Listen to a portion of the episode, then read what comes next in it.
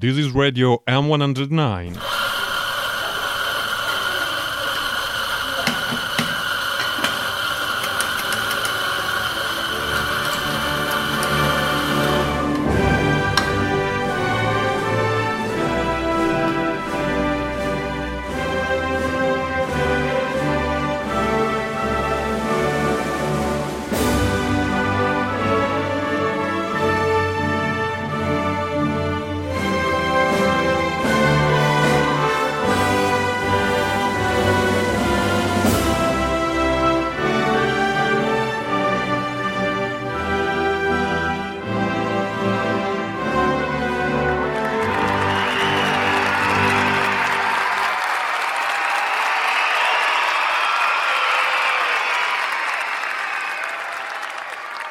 Sziasztok! Ez az M109 kávészünet. Egy rövid program, hogy együtt töltsünk pár percet, hogy mindig megismerjünk valami újat ebben a csodálatos világban.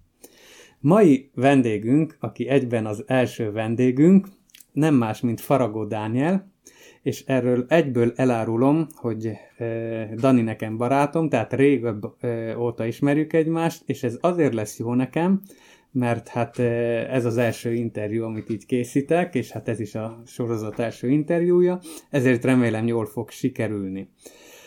Daniról mondok egy pár szót, hogy kb. képbe legyen, hogy kivel is van dolgunk, és hogy mit fogunk róla megtudni, vagy mit próbálunk megtudni. Dani egy olyan ember, akinek két élete van, van egy hivatása és egy munkája. Ezt azért emelem így ki, mert mint tudjuk, a, az az egyik legszerencsésebb ember, aki abban tud dolgozni, vagy azt tudja csinálni az életében, és ebből esetleg meg is él, amit szeret. Ahogy szokták mondani, hogyha a munka egy hobbi. Ezzel nincs mindenki így, ugyanakkor emellett nagyon fontos nem elfelejteni, hogy mi is a az, ami éltet bennünket, ami ez esetben nem az élelmiszer, ami, amiért effektív dolgozunk. És ez a hivatása Daninak. Tehát van egy munkája, van egy hivatása, van egy nagyon nagy felelősség tudata, ezért is van munkája, mert hát neki is meg kell élni, és ő se szeretne egy ilyen haszontalan ember lenni, ugyanakkor a mindennapi munkája mellett, ami elég megterhelő, mégis sikerült megtartania a hivatását. Szia, Dani! Szia, Márton! Nagy szeretettel üdvözlöm az M109, illetve a kávészünet hallgatóit. Feltenném egyből akkor az első kérdésemet. Mi a hivatásod? Nagyon jó a kérdés, és nagyon szépen köszönöm ezt az eddigi felvezetést őszintén bevallhatom a hallgatóknak, hogy az első kérdést már tudtam előre, tehát hogy legalábbis mire készüljek. Nem egyszerű kérdés. Amire te gondolsz, és amire valóban magam is gondolok, amikor megkülönböztetem a munkámat a hivatásomtól, amit te nagyon-nagyon finoman megtettél, akkor én is az írásra gondolok, ahogy te is, akivel már 16 éve ismerjük egymást, ha belegondolsz. Az már sok. Az már nem kevés, igen, így van, így van. És versben utazom elsősorban, vannak egyéb műfai próbálkozásaim is, de a, de a vers az, ami, ami kora gyerekkoromtól kezdve végig kíséri a, az életemet, és valóban ez nem azonos a munkámmal, ott sem kell egyébként olyan nagyon ö, borúsan felfogni a helyzetet, nem csak azért, mert éppen most váltok munkahelyet és egyben országot, és másfél hét múlva Angliába költözöm, és ott kezdek új, új munkába, amit te már egyébként tudsz, de a hallgatók még természetesen nem, hanem azért is, mert, mert azért a munkában is, is érnek sikerélmények, megismerek új embereket, új arcokat, barátságok is kötődnek a munkahelyen, tény és való, hogy, hogy az, ami, ami úgy, ahogy mondtad, éltet, tehát ami szellemileg kielégít, az nem elsősorban ez. Természetesen az, hogy megterhel, amit, amit a munkámról mondtál, az is igaz, de nem azért, mert olyan nagyon kizsigerelnének, hanem mert azért abba is megpróbálom a, a, az elmémet beletenni, amennyire csak tudom. De tény is való, hogy, hogy a kreatívabb énem az a hivatásomban jön elő, és ez pedig tényleg a, a, a verselés leginkább, és, a, és a, az írásművek létrehozása. És a második kérdésre félig már válaszoltál, mert közben az lett volna a második kérdés, hogy mikor tudatosult meg benned, hogy költő leszel, és nem például űrhajós vagy tűzoltó, de ezt mondtad, hogy már gyerekkorod óta foglalkoztat, de mégis megpróbálom megkérdezni, hogy mikor vagy hogyan, hogy hogyan jöttél rá, ez nagyon érdekes. Egy, a kitételedhez először én is egy kitétel. Ki mondta, hogy nem leszek űrhajós? Erről még nem tudtam. Na de komolyra fordítva a szót, én azt gondolom, hogy tehát én nagyon hamar megtanultam írni, olvasni, két és fél-három évesen már olvastam, négy évesen írtam, jó, hát nyilván nagy nyomtatott betűket, de hát azért ez már valami. És négy-öt éves korom körül már a családunknak a régi kimustrált írógépén meséket írtam. Valahogy olyasmi játszódhatott le bennem, most ezt próbálom csak valamennyire rekonstruálni, hogy amikor a szüleim, főleg édesanyám mesét mesélt nekem lefekvéskor, akkor lehetséges, hogy nem voltam megelégedve a, a, a mesék vezet, vonal vezetésével, illetve a, a, a lezárultával, és valahogy szerettem volna magam kezébe venni az irányítást. Nem tudom, hogy ez így volt-e, de ez egy logikus ö, magyarázatnak tűnik. Arra emlékszem, hogy, hogy az óvodában négy-öt éves koromban már, miközben a többiek rohangáltak fel alá, én mászkáltam egy pont körül, mint egy kapirgáló tyúk, és azt ö, mondogattam magamnak félhangosan, hogy író vagyok, költő vagyok, író vagyok, költő vagyok. Ez egy, ez egy érdekes, hogy mennyire éles emlék, miközben azért természetesen 4-5 éves korából nem mindenre emlékszik senki se.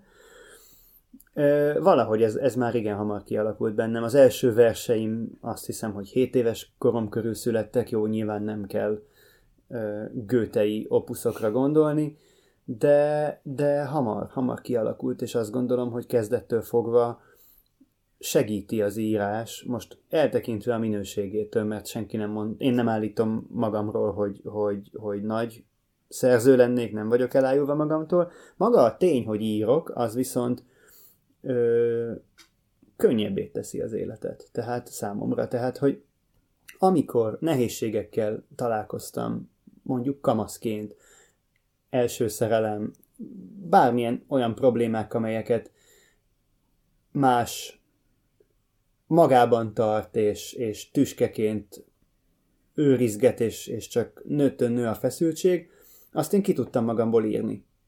És a papírral már ketten voltunk, akik, akik esetleg őriztük a titkokat.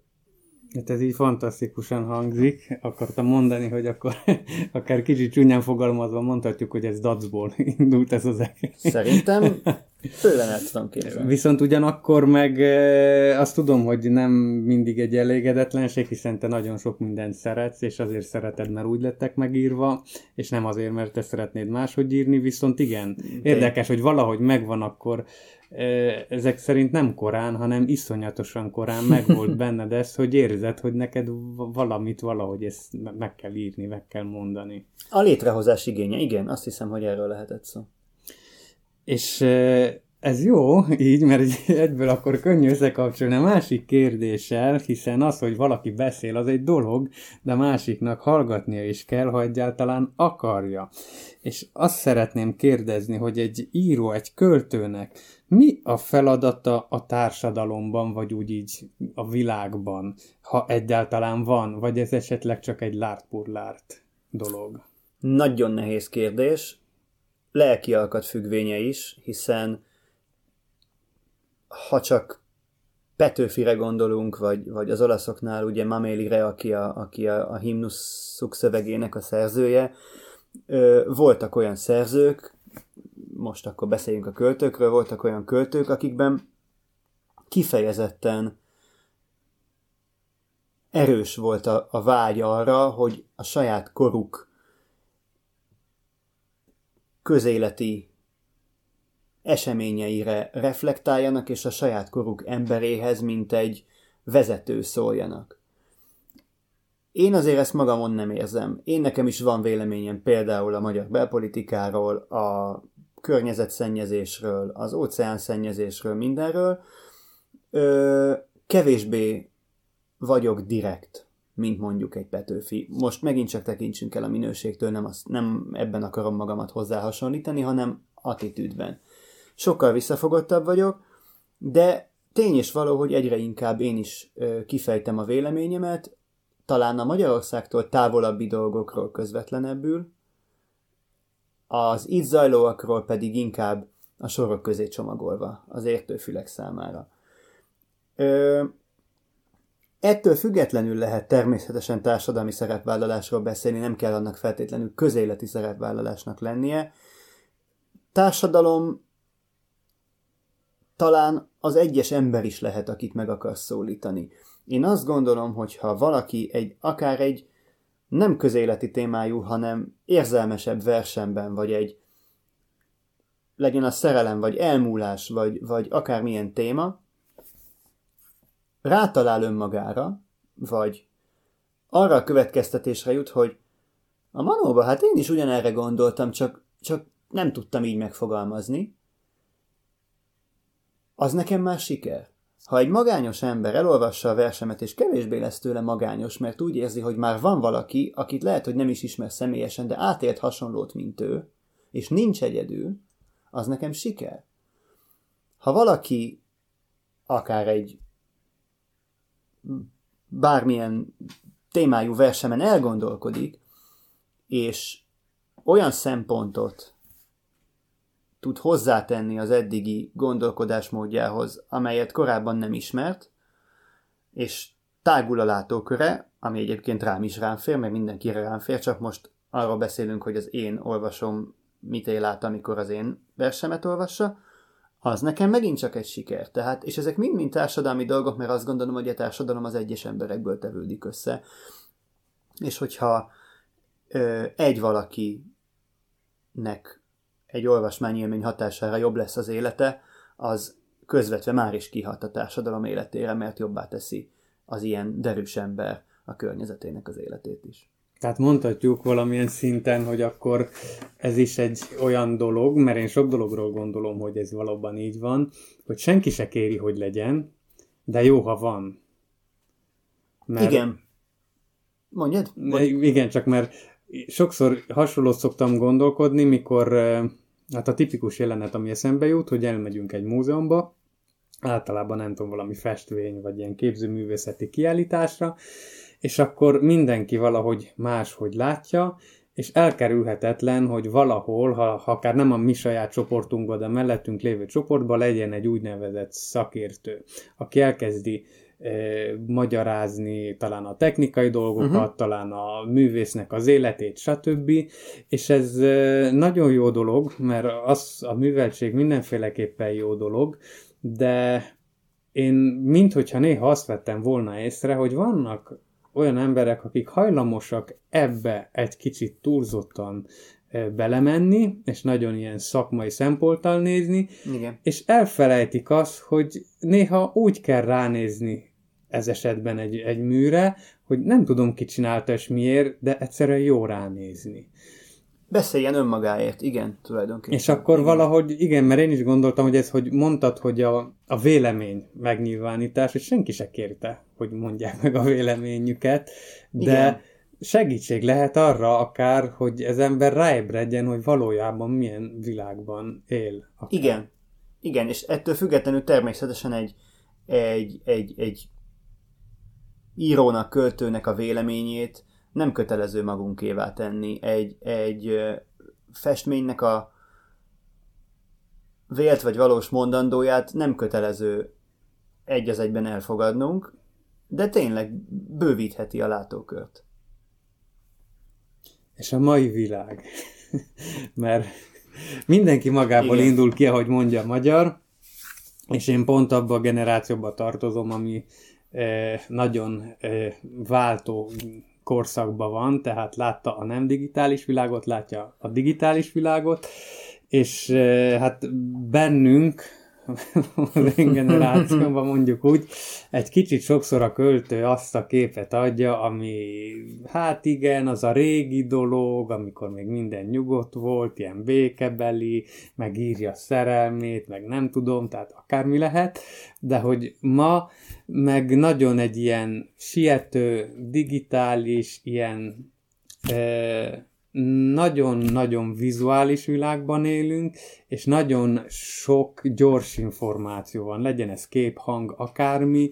Ma máshogy élünk, más látunk, máshogy gondolkodnak az emberek. Egy ilyen világban tud egyáltalán létezni, van-e létjogosultsága az irodalomnak, a költészetnek? Lehet-e író valaki manapság? Gyönyörű kérdés. Ö- és nem az egy gyönyörű, mert olyan nagyon vidám lenne.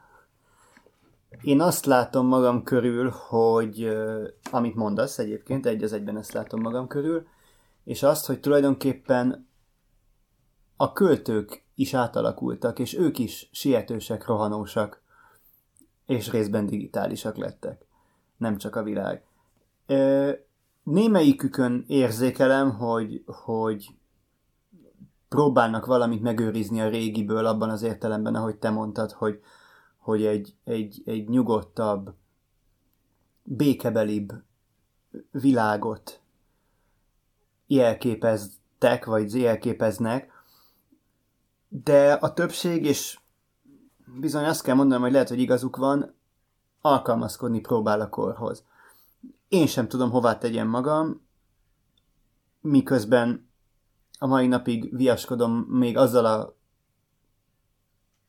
kérdéssel is, hogy én költő vagyok-e egyáltalán, vagy sem. Tehát való igaz, hogy pont ebben, vagy éppen ebben a mai világban már maga a szó is idegenül hangzik, hogy költő. Lehet, hogy nem véletlenül idegenkedem tőlem én magam is, amikor rólam van szó, mert nem tudok elvonatkoztatni attól, hogy nem feltétlenül jelent ez minőséget, valahogy a költő az, természet, az, az valahogy természetszerűleg olyas valaki, aki egy görög oszlop tetején szoborként áll, egy piedesztálon, és valahogy nagyon messze van és elérhetetlen, és amúgy egy kicsit még csodabogár is. Ö, én azt hiszem, hogy, hogy a mai költő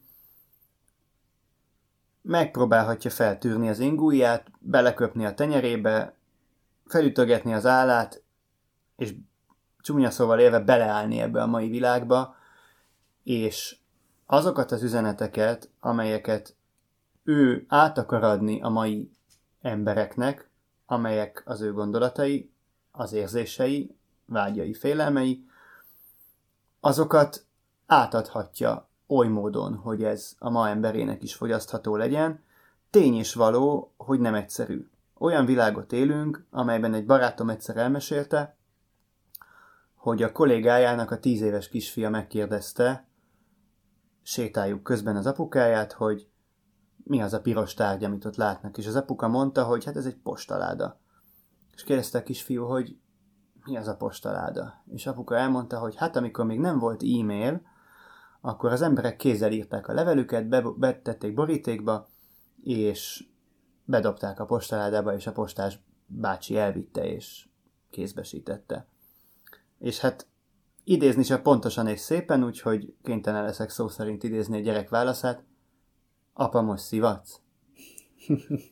Ilyen világban élünk, tehát a verset is ö, másfajta borítékba kell csomagolni, és másfajta postaládába kell bedobni, hogy eljusson a másik félhez, mint idáig.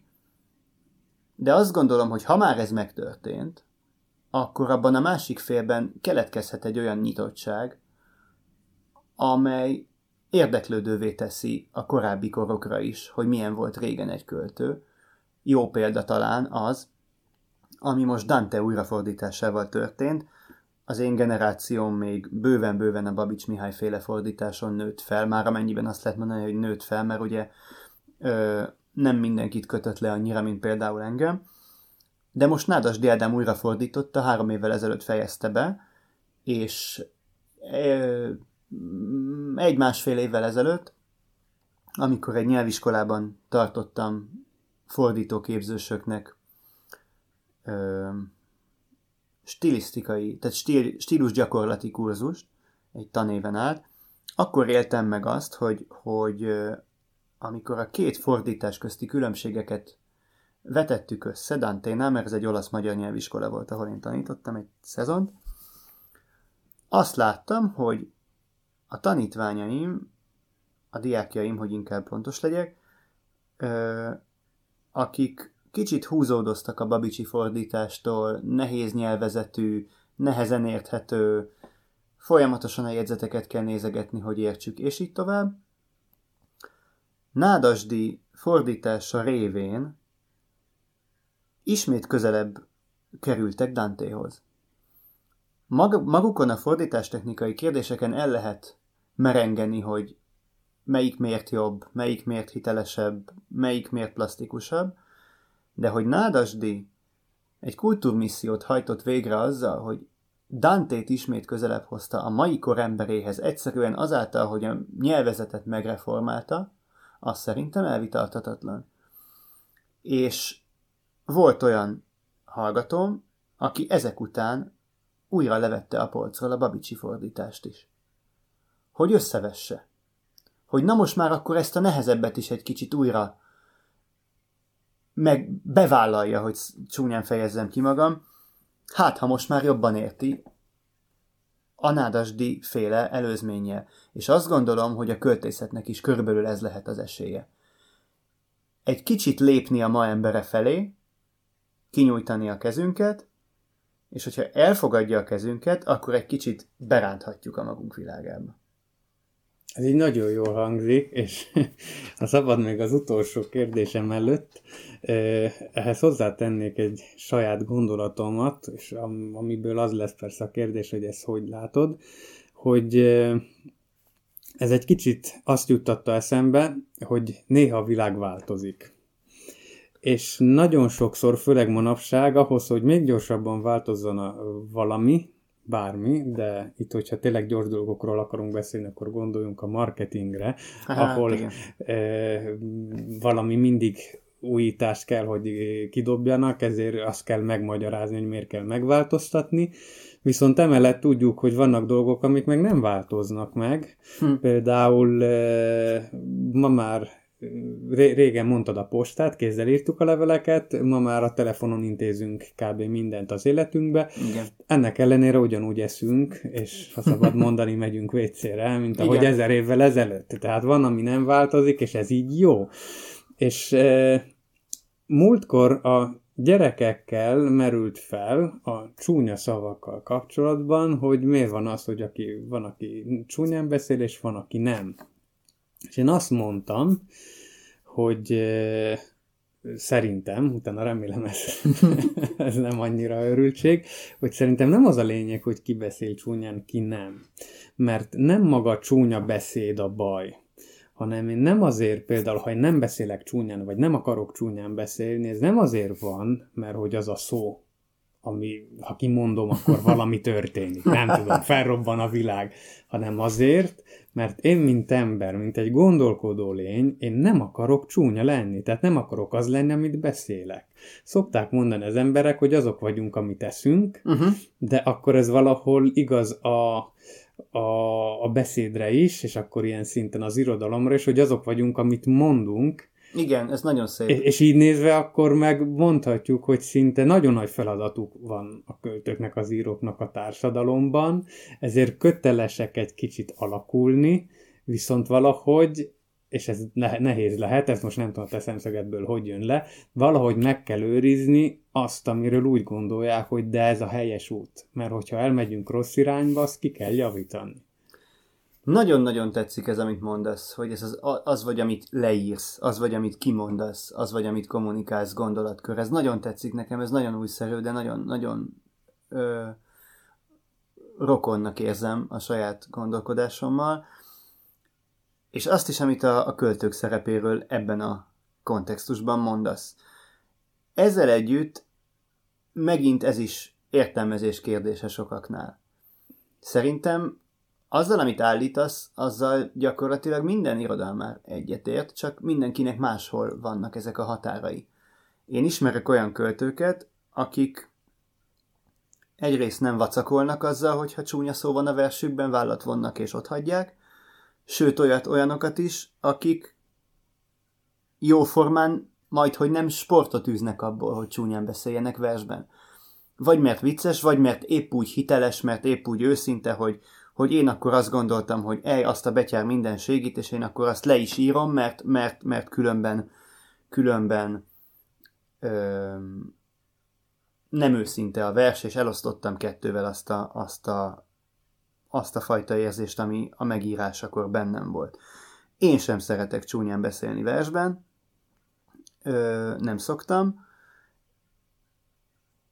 és nehezemre is esett jó ideig elfogadni, hogy, hogy, hogy mások viszont ezzel így vannak. Most már azt kell, hogy mondjam, hogy hozzászoktam. Ö, mm, és bennem továbbra is kettősség érzet van, mert én is azt gondolom, hogy a vers az valamelyest egy emelkedettebb műfaj, amelyben azért megválogatjuk a szavainkat. Nem feltétlenül az a bizonyos ö, görög oszlop tetején csücsülő szobor vagyunk, de azért mégiscsak kicsit ünneplőbe öltöztetjük a szavainkat ahhoz képest, mint amikor... Szép kép. Igen, köszönöm. Mint amikor, nem tudom én, a barátokkal egy sörözőben tárgyaljuk ki az elmúlt hetet, és közben meg ott van a másik fele a, a gondolatmenetemnek ezzel kapcsolatban, mi szerint az, hogy a, hogy a költők is már kicsit fésületlenebbül verselnek, az is része annak, hogy, hogy változások viszont vannak, és így tudnak az olvasókhoz szólni. Nehéz, nehéz kérdés, hogy, hogy mi a helyes. Én azt gondolom, hogy az a helyes, hogy mindenki kövesse a saját útját. Én egyenlőre próbálok azt akartam mondani, hogy igényes maradni, de, de tulajdonképpen nem tudom a többieket sem igénytelennek nevezni úgy fogalmaznék, hogy, hogy a saját eddigi értékrendem, szokásaim szerint haladni tovább, és hát kiki próbálkozzék úgy eljutni a, az olvasóihoz, ahogy, ahogy tud.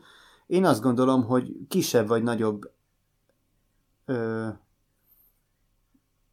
létszámú körökhöz, de mindannyian el tudunk jutni. Tehát én nekem még nincs például kereskedelmi forgalomban megjelent verses kötetem, ezt azért mondom így, mert két úgymond szerzői kiadású kötetem már van a Publio kiadónál, de azt gondolom, hogy annak a néhány tucat embernek, barátnak, ismerősnek, ö, ismeretlen ismerősnek így a Facebook oldalamon keresztül például, akik engem követnek, örömet tudok szerezni a verseimmel. Hogyha valaki a saját módszereivel több emberhez jut el, hát én leszek az első, aki gratulál neki. Ez tetszett. Ezzel jön akkor az, az utolsó kérdés. Amik, ezek alapján nagyon könnyű lesz szerintem. Mert... Meglátjuk. Csak nehezeket kérdeztél idáig, úgyhogy nem tudom. Hát ö, megbeszéltük, hogy van egyáltalán értelme, meg a mai napban létjogosultsága az írónak, költőnek, és hát akkor hogy ne hagyjuk ki az, az utánpótlást. Tehát, hogy a mai nap, egy mai fiatalnak, ami keményebb dió, mert hát meg a postát se tudja felfogni, hogy micsoda az. Tudjuk-e ajánlani ezt a világot egyáltalán? És hogyha igen, gondolom, hogy valamilyen szinten igen, hogy mi lehet ebben a motiváló erő? Hm. Nagyon jó. de nem, nem, tudsz, ne, nem tudsz könnyűt kérdezni továbbra sem. Öm, jó is, hogy mondod a következő nemzedéket, mert még egy pillanatra visszacsatolnék a legelső kérdésedhez is, mely szerint mi a hivatásom. Ö, ott is eszembe jutott ugye sok más válasz lehetőség is az íráson kívül, mert például nekem is, mint a színészeknek vannak szerepálmaim az életben, és a, és a leg ö, fontosabb szerepálmom, tehát az a legfontosabb szerep, amelyet én még valaha beszeretnék tölteni, ez az apa szerep. Ö, ehhez hol görcsösebben, ö, ebbe hol görcsösebben kapaszkodom, hol kevésbé. Mm, egyelőre még bizonyos feltételeknek ehhez teljesülniük kellene. Minden esetre én is sokat gondolok arra, hogy mit hagyok magam után a következő nemzedékeknek, akár a saját gyermekeim leendő, remélhetőleg megszületendő gyermekeimről lesz szó, akár, akár ö, Most a pessimista Danit halljuk. Igen, a pessimista Dani, mások gyerekei, ö, azzal sincs gond. Ö, azt gondolom, mi is volt a kérdés? Az volt a kérdés, hogy... A mai hogy fiataloknak szá- tudjuk egy, ajánlani a- ezt a világot, és világot. milyen motivációval. Én azt gondolom, hogy a költészet azért így vagy úgy megtépázva, de csak kibírta, én nem is tudom, 8-10 ezer évig. Tehát Homéroszt már név szerint ismertük, független attól, hogy lehet, hogy nem létezett, és még ma is ö, igénye van az embernek versben fogalmazni. Ez egy állandóság. Ez a rohanó, változó, alakuló világban a kevés általad is említett változatlan sziget egyike, ö, érdemes lehet megmutatni. És a motiváció pedig talán tényleg az lehet, hogy, hogy amit még egy korábbi kérdésnél mondtam, ami például nekem megírás köz, tehát a, a szövegek megírása közben is motiváció volt. Hát sarkosan úgy fogalmaznék, hogy a túlélés, ö, amúgy pedig meg a, amúgy pedig a, a, a társ, a vigasz megtalálása a papírban gyakorlatilag. Tehát a papír az egy jó barát, akivel már ketten őrzitek azokat a bizonyos titkokat. Ö, maguk a versek is ugye, talán főleg a régiek, de a maiak is, amelyeknek ugye a stílusa már talán egyre közelebb van a beszélt nyelv stílusához, de még így is azért van különbség egy vers és egy nem versszerű szöveg között. Örömet tud okozni. Örömet tud okozni a ritmusával, a dallamával, a, a játékosságával, és örömet tud okozni tartalmilag azzal mondjuk egy nehezebb szöveg, hogy 27. olvasásra megértetted. Ö, elgondolkodtál rajta. Én azt gondolom, hogy éppen ebben az állandó rohanásban tud a költészet nem csak az önmaga állandósága és több évezredes töretlen karrierje révén egy szigetet nyújtani, hanem magában abban az attitűdben is, amelyet megkövetel az olvasójától. Ha te verset olvasol, azt lehet mobilon és metrón, de mégiscsak úgy az igazi, hogyha egy kicsit egyedül vagy, és legalább 10 percet rászánsz a vers hosszától függően valamennyi időt, hogy önmagad élvezhessd azt a szöveget, vagy valakivel, aki nagyon közel áll hozzád. Ö, nyugalmat tud adni, biztonságot, érzetet tud adni, örömet tud okozni, azt gondolom. És ö, ha ma már mi nem tudjuk is, hogy mi az, hogy postaláda, meg mi az, hogy boríték, meg ki az a postás, talán az is egy motiváció lehet, hogy, hogy a, a szüleink, nagyszüleink, dédszüleink korosztályát jobban megértsük az ilyen fogalmakon keresztül, és hogy milyen verseket olvastak a nagyszüleink, dédszüleink, ö, milyen költőket szerettek, kiket szavaltak, kiket olvastak, az is egy híd, egy kapocs lehet a, a múlt és köztünk, és ne felejtsük el, hogy hamarosan mi is a múlt leszünk, és a következő generációk ugyanígy hozzánk fognak tudni csatlakozni és kapcsolódni, és hidat építeni. Tehát a költészet egy híd is, azt gondolom. Egy sziget is, és egy híd is. Hát ez így tényleg nagyon szép kép, mert akkor mo- mondhatjuk, hogy valahogy ez hozzátartozik az élet folytonosságához.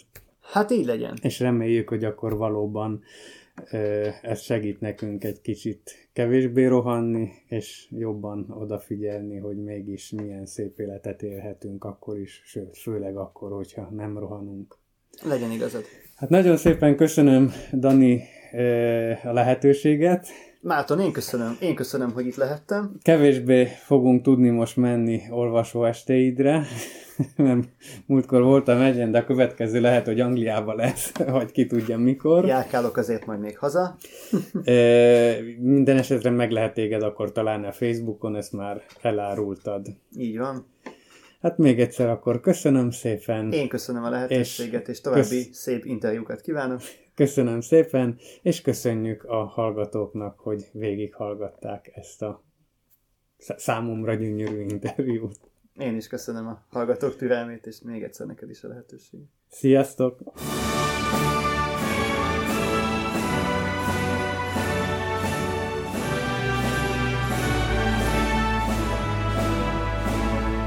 Radio M109. Bravo ragazzi!